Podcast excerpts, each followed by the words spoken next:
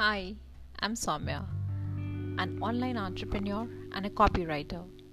In this podcast, you will get all the information related to online entrepreneurship, freelancing, and personal improvement.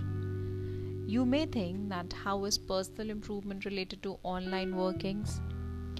Well, if you just take it or understand it in this way that if you happen to improve upon yourself, success finds you more easily right? So, what I feel is that you're only that far from success that you actually want to be. So, personal improvement will really help you to expedite your process. Then, I just thought of taking this as a package. So, without wasting any more time, let's dive into our today's topic of discussion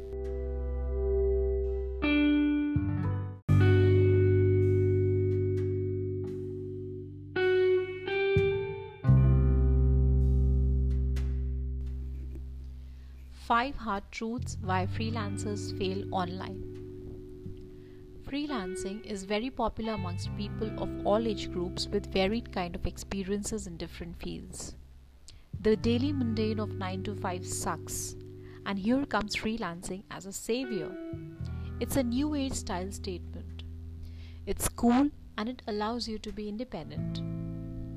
What else can be better than this? But the hard truth is that many give up this idea very soon when they realize that it's not their cup of tea.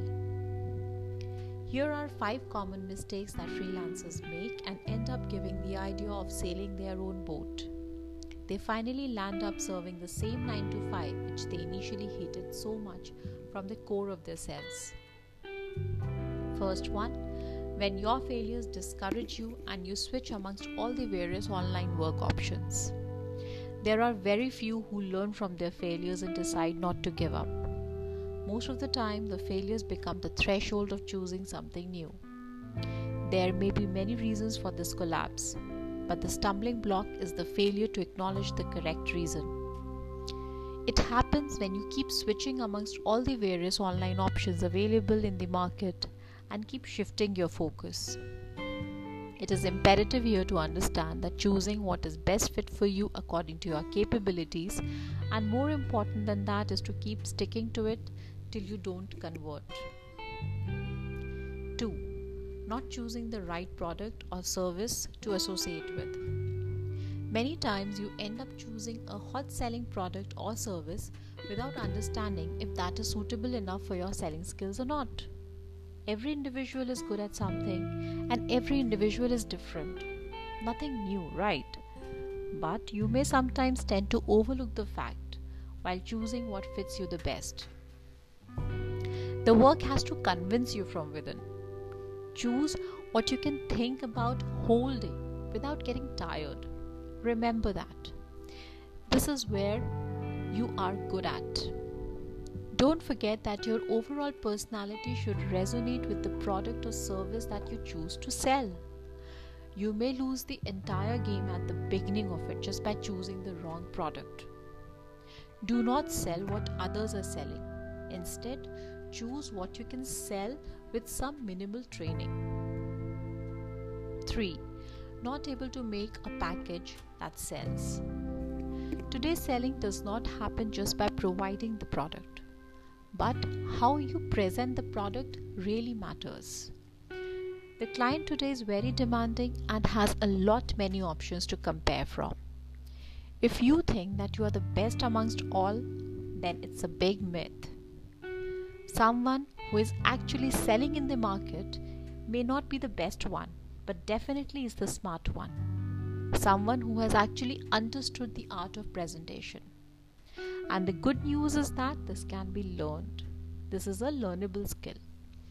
This package includes your overall personality, your language skills, your writing skills, your knowledge of the product, and so on.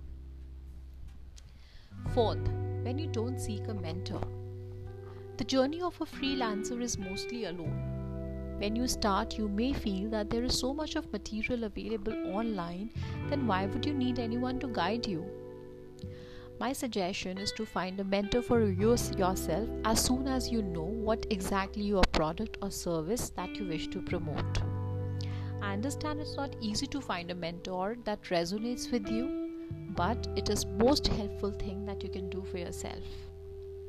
I say this because primarily a mentor is that physical being who has been in your shoes sometimes earlier and understands your struggles very well.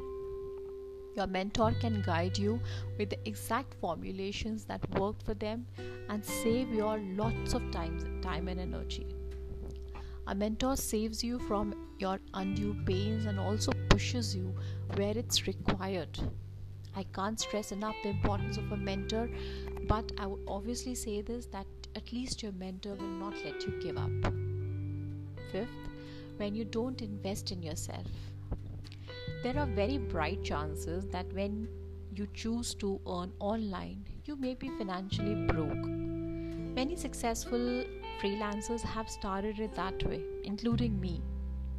But the hard fact is there is no return without investment. Why?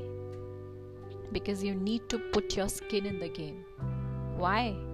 Because then your seriousness and commitment towards your goal will be very different. Yes, you may test waters for free, but when you decide to monetize your freelancing, then investment will come your way. No business is possible without an investment. And when you put in that small amount that all you had with you, you will just have sleepless night and you will pledge to bring it back. And that's where you'll win the game.